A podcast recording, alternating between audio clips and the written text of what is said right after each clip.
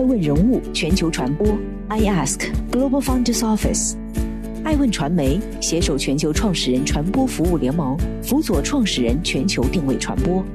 欢迎您每天聆听爱问人物。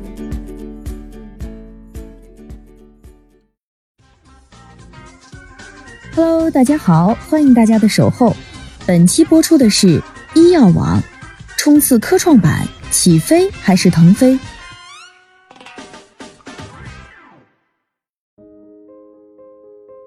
医疗科技正在全球资本市场里闪闪发光。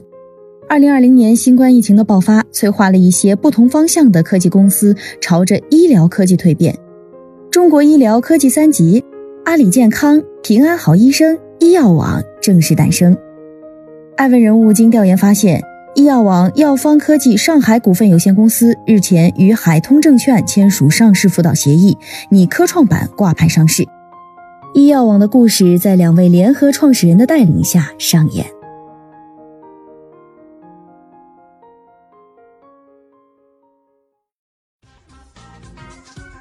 欢迎继续聆听《守候爱问人物全球传播》，正在播出的是医药网，强强联合实现创业梦想。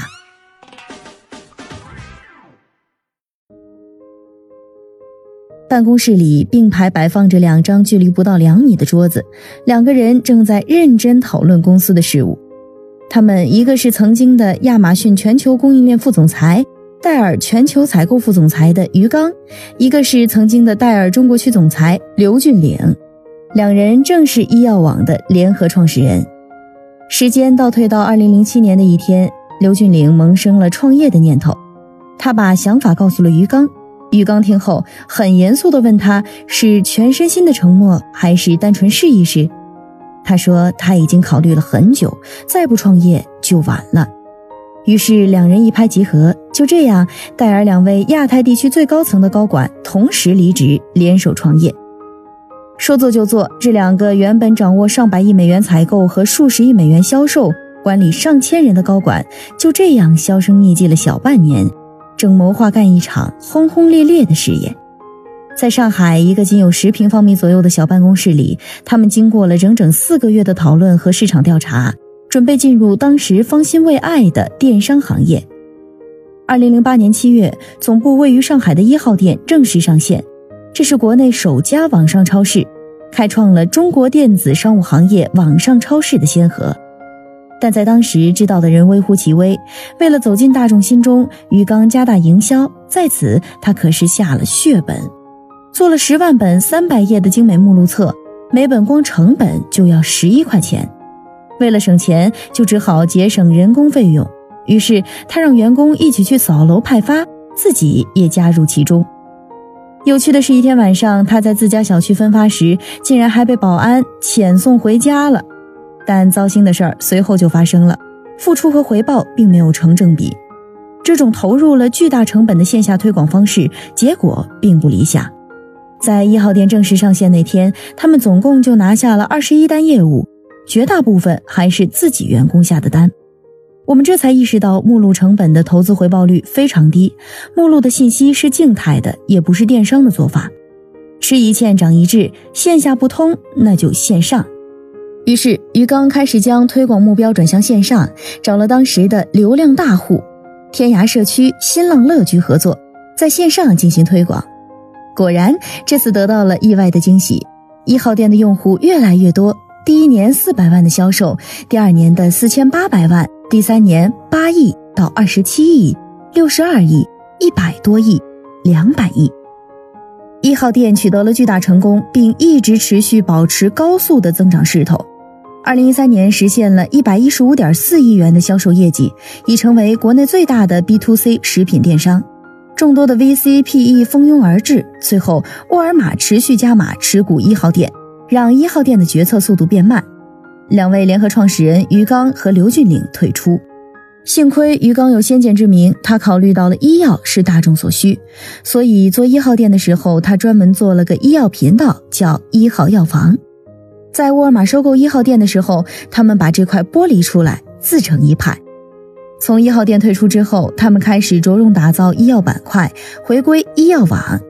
在医药网拿到了网络医院牌照、B to B 分销批发牌照、平台牌照、药交所牌照等资质之后，两人提了一个概念：打造智能供应链、大数据、云平台和医药专业知识的生态圈。生态圈里面所有参与的医院、药店、药企以及医生和病患都整合到一起。病患可以在医药网实现线下买药，也可以线上到网络医院就诊。医生在线开处方，然后在线药店把药送到病患家里，形成一个闭环。这件事儿做完之后，医药网转型为幺幺幺集团。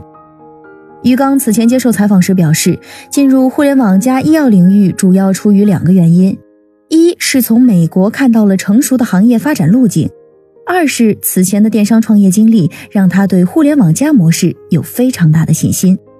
事实证明，他的选择是正确的。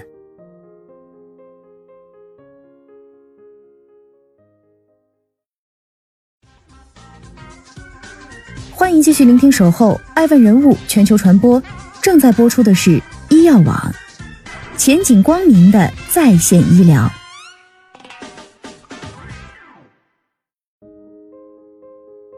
医药网自成立以来，一共经历了八轮融资。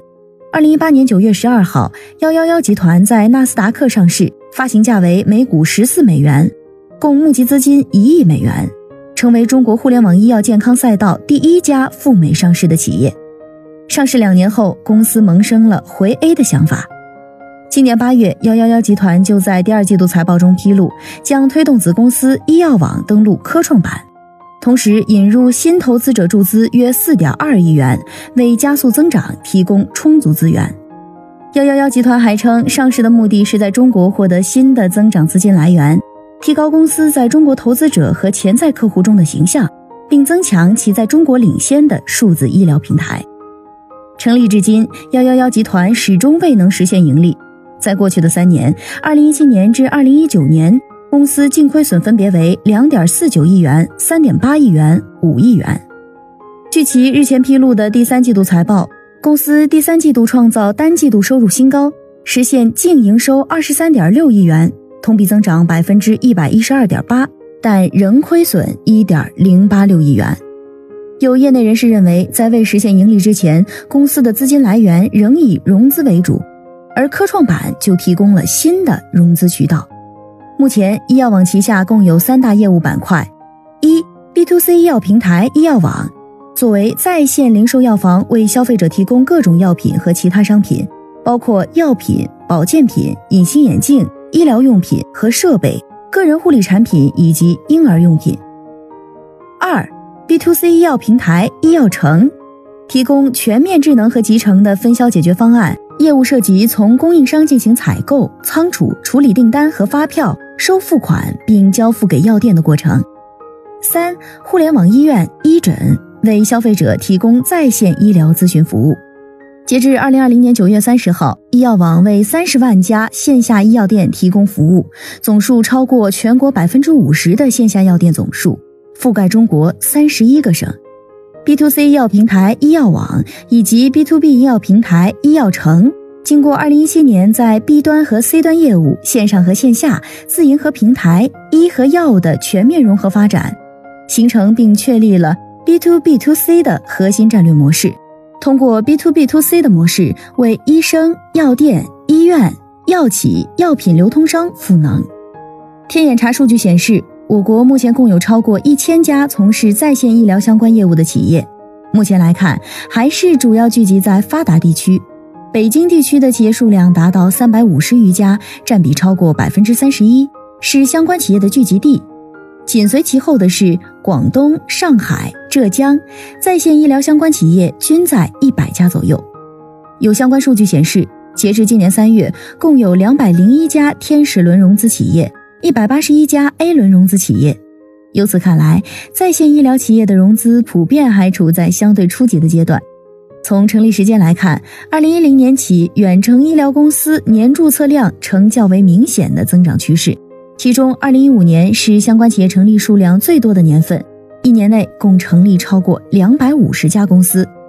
根据福若斯特沙利文报告，在线医疗行业中国市场规模达到四百九十一亿元，二零二零年预计接近千亿，保守预测二零二六年达到两千亿元。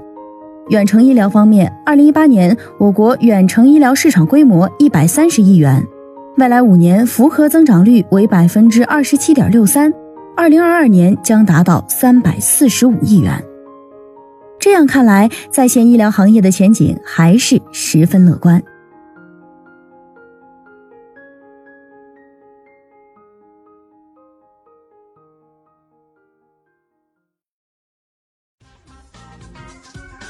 欢迎继续聆听《守候》，爱问人物全球传播，正在播出的是医药网，能否后来居上？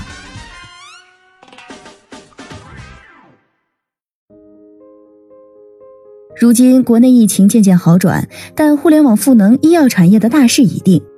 花旗银行调查显示，百分之四十的用户在新冠疫情爆发之后才开始使用在线医疗。其中百分之七十五的用户疫情过后还会继续使用在线医疗，包括在线诊疗和网上买药。有医药行业分析师认为，除了阿里健康、平安好医生等因拥有互联网巨头背景而被广为熟知，大部分独立发展的互联网医药科技平台才刚刚走入大众和投资人的视野。这些平台如医药网仍处于价值投资洼地。本身拥有自身核心竞争优势，并建立了全渠道的产业服务模式，处于业务高速增长期。如今，医药网经过十年的风吹雨打，已拥有极高的成长性。财报显示，医药网二零二零 Q 一营收为二点二二亿元，同比增长百分之一百四十点三四，环比增长百分之十六点九。而过去的五个季度，医药网营收的同比增速一直保持在百分之百以上。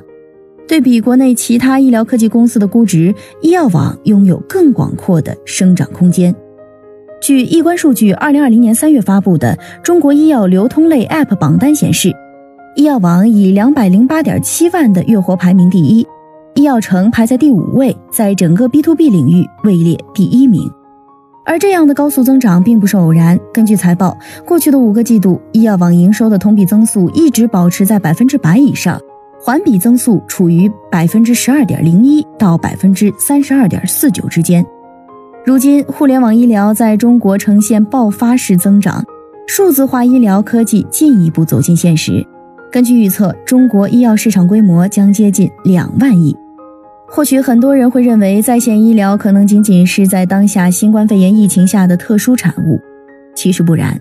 此次疫情不仅培养了大众对于在线医疗的认识，提高了认可度。而另一方面，在线医疗在这次疫情中发挥的积极作用，将使得它在以后的社会中更加受到重视，尤其是管理层，可能将其纳入医疗体系的一环，刺激在线医疗体系的加快建设。艾问人物认为，当下的在线医疗行业具有很大的发展潜力，唯一、丁香医生、春雨医生、医药网等作为在线医疗应用代表，应着力细分领域，打造口碑和品牌。以患者为中心，回归医疗本质。医药网正在构建属于自己的生态圈，药店、药企、医生、患者等等，通通被打通。他已经迫不及待地想要起飞和腾飞。它能否成为医药产业互联网上最闪耀的那颗星？让我们拭目以待。